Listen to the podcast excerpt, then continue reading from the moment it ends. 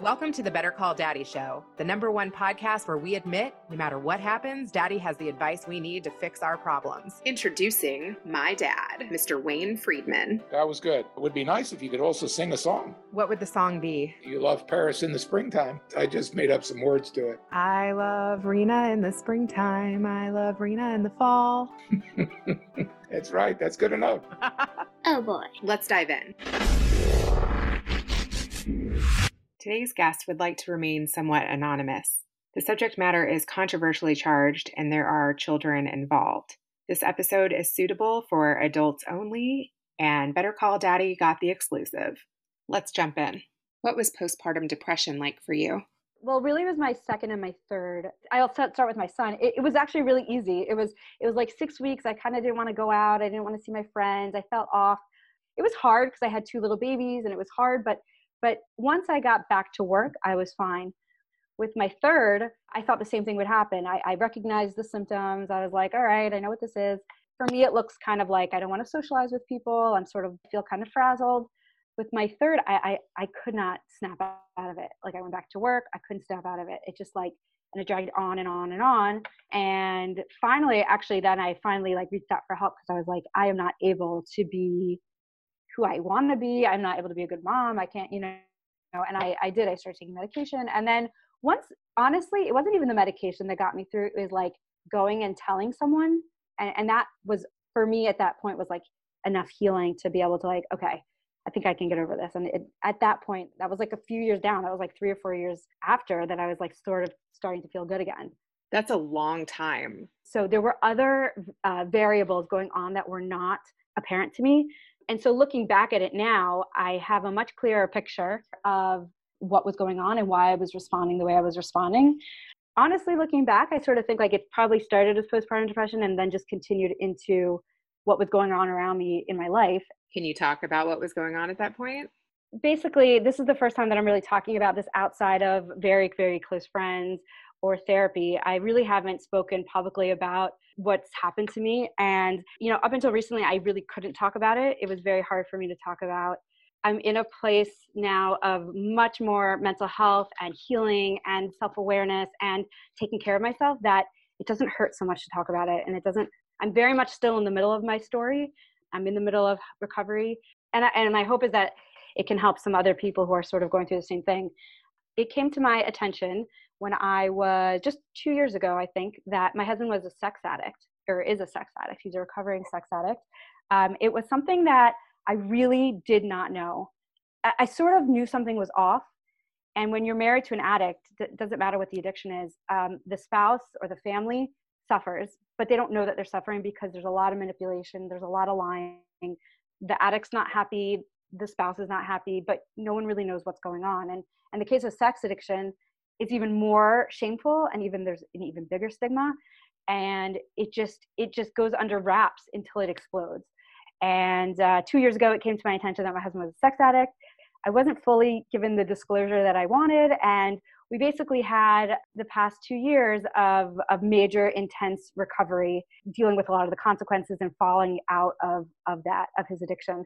And uh, we separated for a year we're, we're working together right now but it's not easy and it's very much his story as much as it is my, my story when I l- reflect back and think that i was dealing with postpartum depression i was dealing with depression when things are off things are off I didn't know this at the time. I wasn't even aware enough to realize how threatened I felt by other people around me, other women, other people, people who seem more successful to me than me, people who, who seem prettier to me. I, I was constantly measuring them in my head and I didn't even know why I would do that. Like I just thought, you know, I, I thought I I thought I had poor self-esteem.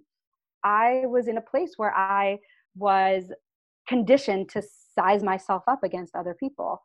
I think I got married very young, so like that security never solidified. And then to be married to to to an addict, you don't get that chance to mature. You don't get that chance to become a self-confident person because you just are filled with self-doubt. How did you and your husband meet? We met through a mutual friend um, who had dated him, and then I had she, it didn't work out with them, and she kind of recommended him to me um, what's interesting is the person that was supposed to be the go-between between us she was having a baby right during our dating. Like she was unavailable. And I had to speak to her husband, who wasn't the right person to be talking out my worries or things that were sort of like I was concerned about. And so, you know, there was something in me that sort of like was like something feels off, but I, I could, but like it just wasn't apparent enough there. You know, it just wasn't apparent. My husband is a very, very nice person. He's a good person. He's a great dad. He is charming. And as addicts are, they use that to their advantage to really build this persona about them. I, I do believe that those parts about him are true, but he was going through real addiction, which was a very dark side of him. I know that this is a big problem in our community and that there are support groups for this because I actually have a family member who goes, but I don't know what it's like being married to somebody who's an addict. You know, I don't I I always think that I'm not the same as everybody else, but when the more I read and the more I hear, it I actually probably am more like other wives than I realize. You know, I really had a hard time with accepting addiction. I mean, I even now I, I'm very much still in the middle of recovery. I'm still in it. We're still working through it. Thankfully, I believe that my husband has been sober for the past year and a half. Taking this addiction out of it, but taking just any addiction, it's crazy making. They live in an alternate reality and they compartmentalize everything. So in their mind, they don't even want to believe the things that they're doing. It got to a point where it was like, in a way, he was really living in an alternate reality. But again, this this is something that started before we were married. So what was very hard for me was I thought I, I mean I thought and sometimes still do when I'm triggered, uh, take it very personally. It's a very personal thing. I am, you know, I grew up Orthodox. Everything is about the Jewish marriage, right? Everything is about the Jewish home.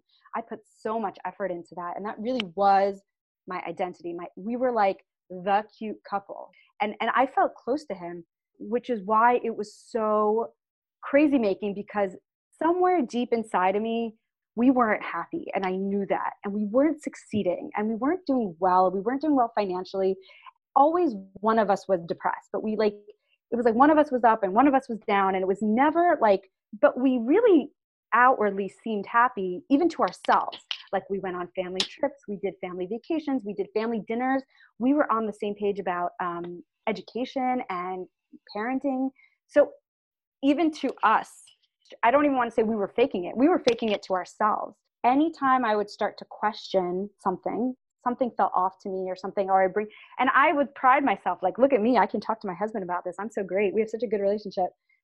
It would slowly get manipulated. Like, I was the one that had the problem with what was going on. It was my self esteem issue that was nervous that he was maybe looking at other women. It was my issue that the narrative became that I was just like this very nervous, worried person. I even believed that about myself.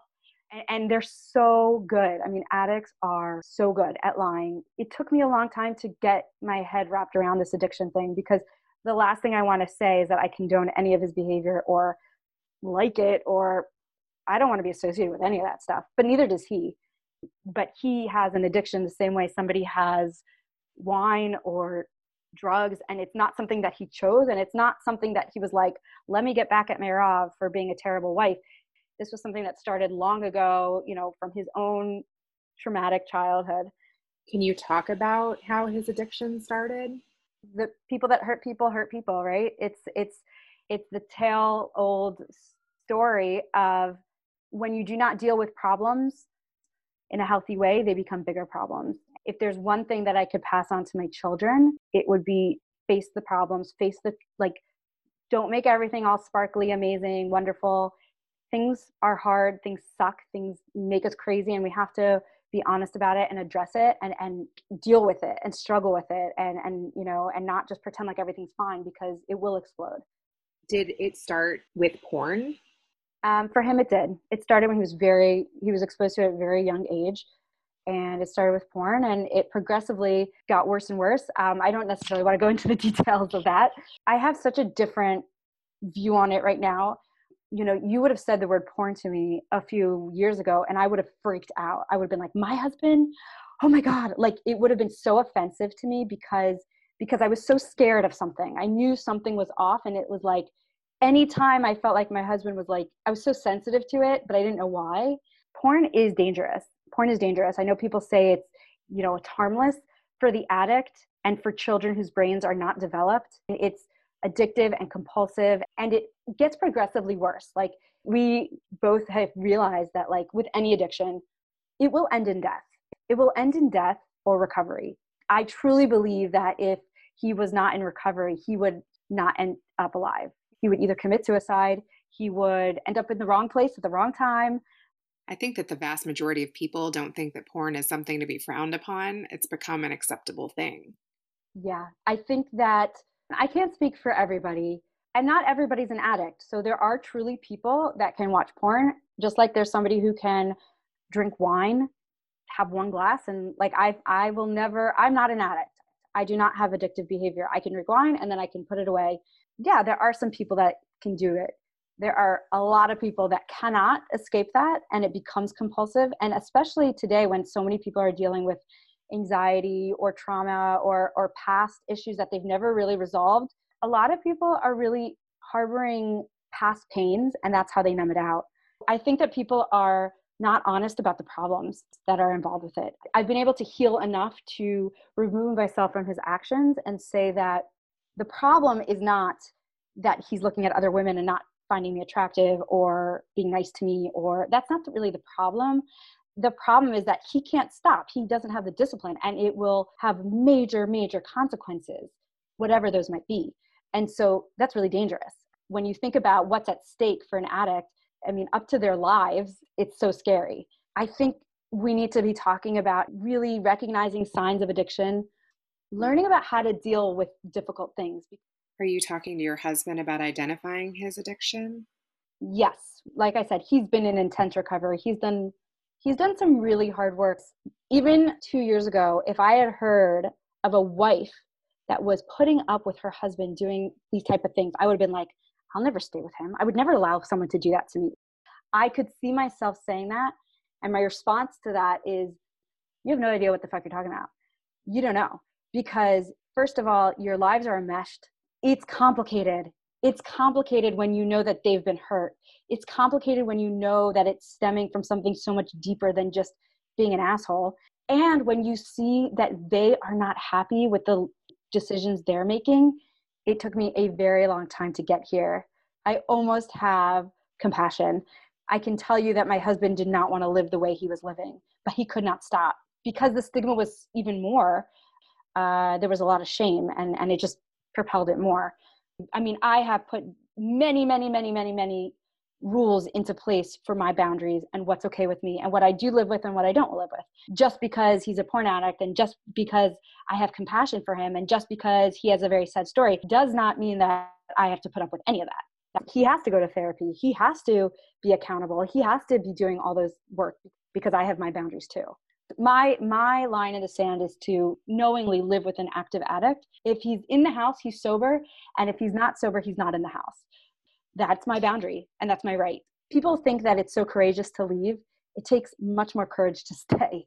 How did your kids respond to him leaving? That's the hardest part, I think. My seemingly beautiful family, it really fell apart. It's very hard. We're all still recovering from it. My kids saw, unfortunately, a lot of us fighting. The hardest part of it is that for a long time it was was kind of like a dry sober like he was sort of recovered and i was the one that was outwardly upset. I looked crazy. I would like fall on the floor crying and i would like have a fit about something and i actually remember we took a road trip to chicago and i mean the car trip was hell. I was like a crazy lady i was insane and it scared my kids and then mom kicked him out so i sort of took the blame for being crazy mom that is something that we are all still recovering from and I am like incredibly honest with my kids. I don't tell them things they don't need to know. They don't need to know details. They don't need to know things that are not appropriate for their age. But they know that he hurt my feelings. They know that we needed time to separate so that we could get along. We could learn how to get along. They know that he did something wrong and that he hurt people. The more I get healthy, the more I'm drawn to healthy people. Like, I don't have time for that drama. Addicts have a very hard time with discomfort and they will do anything to get rid of discomfort. You know, even my husband now, who's in recovery and who I have reason to believe is sober. Of course, you know, there's always we're still dealing with trust and and i'm not a doormat so i have very high standards and i have reason to believe that he's sober. Even he has a hard time with these conversations that i'm having with my kids. He'll walk out of the room sometime because he doesn't want to go there. He doesn't want to go to the com- uncomfortable. When we had a conversation about what honesty looks like he's like do you want to know who i'm calling? Do you want to look at my emails? Do you i'm like no i don't really want to know that. Because you could tell me anything. I wouldn't know if it's true or not true. Plus you don't want to be his keeper. No i am not his babysitter. Mm-mm. part of it is like majorly letting go of this need to like creep on them and find out what they're doing and look through their computer and where are you going? Like we feel so out of control that we think that we can control them that way. They're addicts. They don't care. There's no consequence that is big enough to scare them off. So you yelling at them or telling them you're going to check their phone is nothing. It doesn't mean anything. They actually talk about it becoming your own addiction. You become addicted to becoming their keeper. I'm in a much better place. The part for me that i feel like would be hard is the trust part oh yeah. I have a hard time in myself and innate not trust i just don't trust people. I moved around a lot as a kid um, i had situations where i wouldn't say they were like your typical traumatic but i was the new kid a lot and i sort of grew up with this like how is everyone like getting ahead of me? How am i being duped here? And so having an addict husband did not help that at all uh, and so, yeah, that's like really hard to trust people. I'm very picky about who I work with. I'm very picky about who I talk to. Like, this is the first time I'm talking to someone outside of, you know, like my core people. The way that I'm working through it is that I've learned to trust my gut. I trust my gut. My gut is so good. And it was so right when I first got married, and my gut is so like fucking on point. The good thing about this is like, Mirav, you were fucking right. You were right about everything. All those doubts you had, you were right. You weren't crazy. You were actually right. It's a work in progress, and trust is something that has to be earned. It's not something that's given back. Do I believe that he can earn trust back? I want to believe it so badly. Yes, we have been through some major shit. I didn't want this. I mean, I was obsessed with my marriage. This is, it's almost humorous that I'm the person that ended up with uh, this husband. It's almost funny it almost it brought me to my knees honestly. There was a point where he hit rock bottom. It was really like live or die. I think that at least for today you know they take one day at a time but he wants that very much and i think tomorrow he wants it very much too. Maybe no other wife could have been his other half.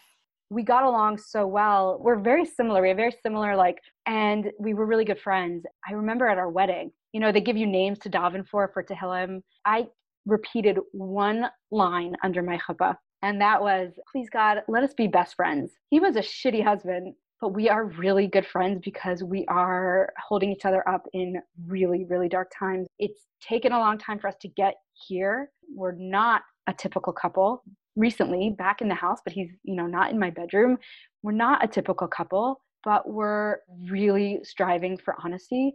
In some way, I feel like that prayer has come true so it's not your typical husband, but he's a really good friend. And um, in a way, I feel like we're really best friends.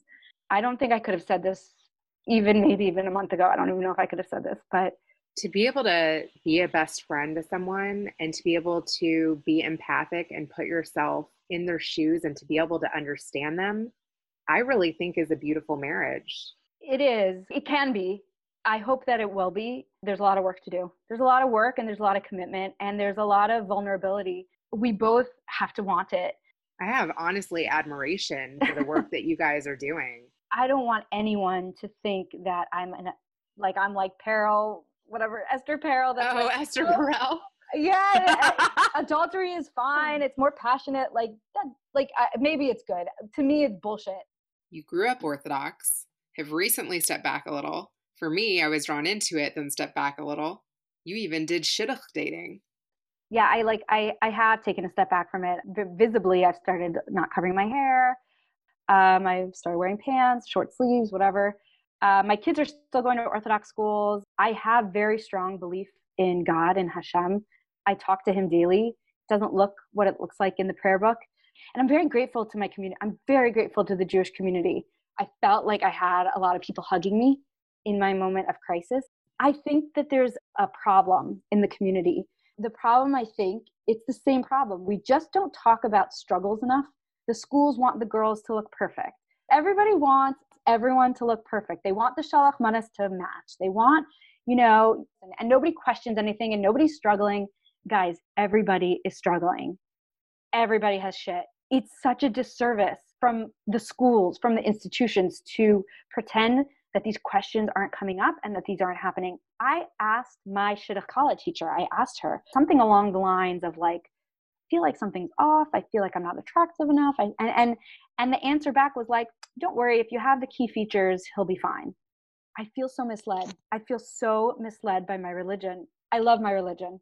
I love my people. I feel misled by the education. I feel misled by being led down this path that like the way to a happy marriage is mikvah. I'm not denouncing hair covering or mikvah or any of that, but I'm struggling with it. I will be honest mikvah hair covering enhances marriage if everyone's healthy but if mental health is not there it can be the opposite because what happens is you have women thinking that they're living a certain life and they're not and they're set up to get hurt you have men who think it's their right to have sex with their wives after mikvah because that's what it tells you for the unhealthy people it's dangerous if we never talk about these things and we don't give attention to the red flags and we don't talk about the red flags and we don't give resources to the red flags, the unhealthy people are the people that are going to suffer. He was sort of trouble, but he was giving me attention, so it felt good. So I was drawn to it. The very thing that I should have stayed away from, I was attracted to. And so we have got to start talking about problems the shidduch crisis we talk about like not enough girl no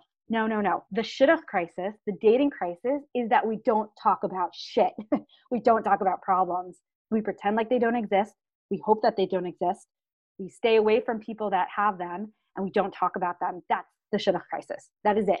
I wish there was a resource, you know, I, I, wish that was the focus. Like girls being more confident before they get married, girls really learning to trust their gut and, and learn what's normal and what's not normal and mental health. Everyone should learn 12 steps before they get married. I don't care if you're an addict or not. Like it's such a healthy way of living. And and the boys too. Nobody's talking about their sons watching porn. Nobody's talking about it.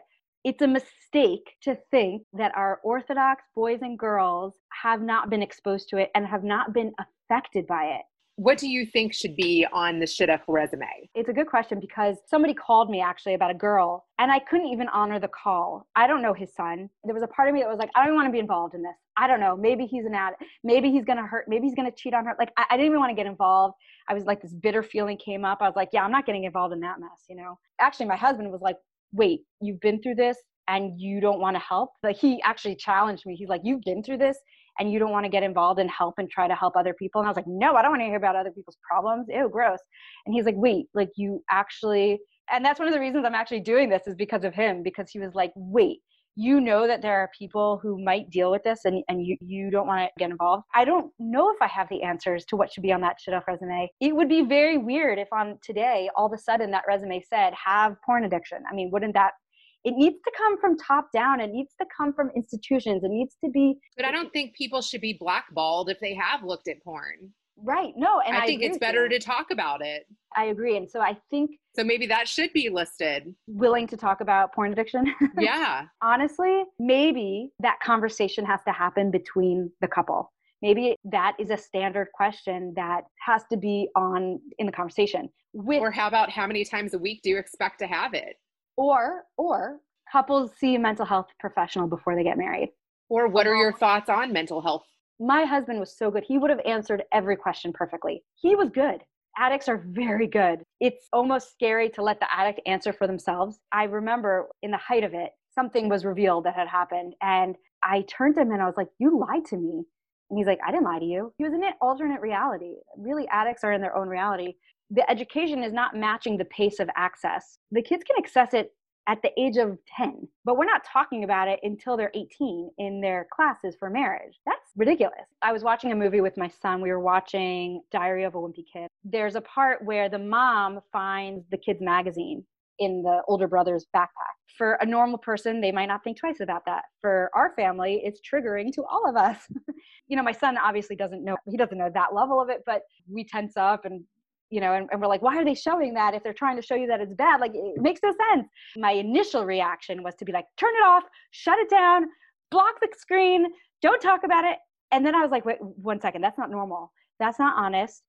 We cannot pretend that that just didn't just happen. that happened. We, we talked about that magazine and we talked about the fact that it was funny that the movie was kind of telling you that it was bad, but showing it. Like, isn't that a weird message? I cannot promise that my kids are not going to have access to that stuff. I, I, it's beyond me. I mean, it's so beyond me. But I can at least say that I've had an honest conversation with them about it, and we've talked about it. I've told them why I have my problems with it, and you know, and my husband has even talked to my son why he has his problems with it. Have you talked to your son about sex? We have because it's an important conversation. We've talked to him about sex. We've talked about good touch, bad touch. We've talked to him about women and your right to women's bodies. I cannot control other people, including my son, including my husband. Have any of your kids been mad at you? Oh my God, of course. They were very, very mad at me when my husband first left the house. What it looked like was mom lost her shit, got mad at dad, kicked him out. And as soon as mom calms down, dad can come back in the house. It motivated me to really earn their trust back and promise them that I will always tell them the truth, even if it's uncomfortable. So when I started dressing a little less modestly, when I started doing things that they have never seen me done before, instead of like not making it something we can talk about, yeah, this is weird. Yeah, kids, the, mom's doing things she didn't do before. Mom is struggling, you know, mom is figuring things out. Mom's having a hard time. Mom might even need to call somebody on Shabbos, and that's really hard. That's not something we've grown up with before it's not fun and it's not fun to see your mom do something you think is wrong or you've been taught is wrong or whatever that's scary but you can bet your life that your mom is going to tell you the truth no matter what when they're adults they will be able to look back on it and be like i know that i can trust my mom my mom has got my back because because she will tell me the truth she's not going to lie to me do you want your kids to go through shidduch dating and get mm. married mm in the same way? Such a hard question. but I don't know. I don't want them to go in the same way as in, you know, things aren't talked about and like that for for sure. I also think that I will probably threaten my kids' spouses with their lives should they pull any shit like this on my kids. Probably not going to be a fun mother-in-law now that I think about it. Somebody who I'm friends with, I heard that she went out of town for the summer and her husband's in one city and, and like my mind automatic I have no idea what's going on in her life. But my mind was like, he's cheating on her. There's no question there's no, there, like that is the way my mind goes you know how did your parents respond to this it was so hard for them. It still is hard for them. Very very hard. They're old school. That was the generation where like you really didn't talk these things weren't things. Adhd wasn't a thing. Depression wasn't a thing. You just got on with it you know you just like did your thing. And to some extent it's still hard for them. They also really struggle with this addiction thing. Like it's an addiction? Like yeah. Control yourself you know? When i went to them i used to really really care about what other people thought my decisions were. I really, really took my parents' principles and, and, and I really took it so seriously. I had to tell them my husband's moving back in. I'm taking care of my boundaries. Like I know that I'm taking care of myself. I need no judgment. I need no judgment. And they said, okay. When they did that and that like judgment piece was taken off of me, it doesn't matter if they don't get it. It doesn't matter if this is their generation or not. It doesn't matter. Like this is what's happening. It makes me also know that I can lean on them because they're not going to come at me with like, well, you should, and then you should, and you shouldn't. You know, I have so much gratitude for them for this year, and they have been a bedrock for me of support. Since you were like dreaming of being the perfect wife and into matching yep. baskets prior, you can always go back to that. it's kind of like perfect Instagram pictures, right? It is. I cannot go back to that. I cannot go back to that. I'm different. I'm a different person. At the same time, there are some friends that I feel like I've had to grapple. This was life and death for us. There was a point where I thought my husband was dead somewhere. I did not know where he was. oh my God. I did not know where he was. He said he was going to be in one place and he wasn't there. And it was right when I kicked him out and I knew that he was suicidal. When you're dealing with life and death, I don't want to care about matching baskets. I do social media and I really think that like what I bring to my customers is that piece. Like if you want that influencer fluffy thing, I'm not your person. If you want to find your authentic voice and make impact and start discussion, I'm your girl. I'm actually happy for you that your parents did come around and that you had some good close friends that stayed by you and that you did have people in the community that supported you because the real from the fake separate themselves in times of difficulty, no question. Oh my gosh, it is stunning how you learn who your people are and who your people aren't. And there are people that I never would have thought were my people that were. And there are people who I thought were my people who aren't. Thank you for having this hard conversation with me. I, I am really impressed by you. so, Daddy, what did you think? Well, this is a very interesting interview because it really brings up three or four issues. The first issue was some of the Jewish dating and meeting people. And in her case, you're talking about being an Orthodox Jew, being family, about your religion, about everybody trying to stick away from certain temptations. She had some of her own paranoia about whether she's good enough. The irony here is that her husband has them as well. Fact is is that he's having some type of delusions. His problem even gets worse in my opinion, where he becomes this porn sex addict and charmer where he will say or do anything to have sex where that becomes more important than everything that he believes in I like how she said that once she got her head together and realized what's going on, she was able to rise above her problems, rise above her confidence issues, and it made her a stronger woman. She did get help and found out that the person who even needs as much help, if not more help than her, is her own husband.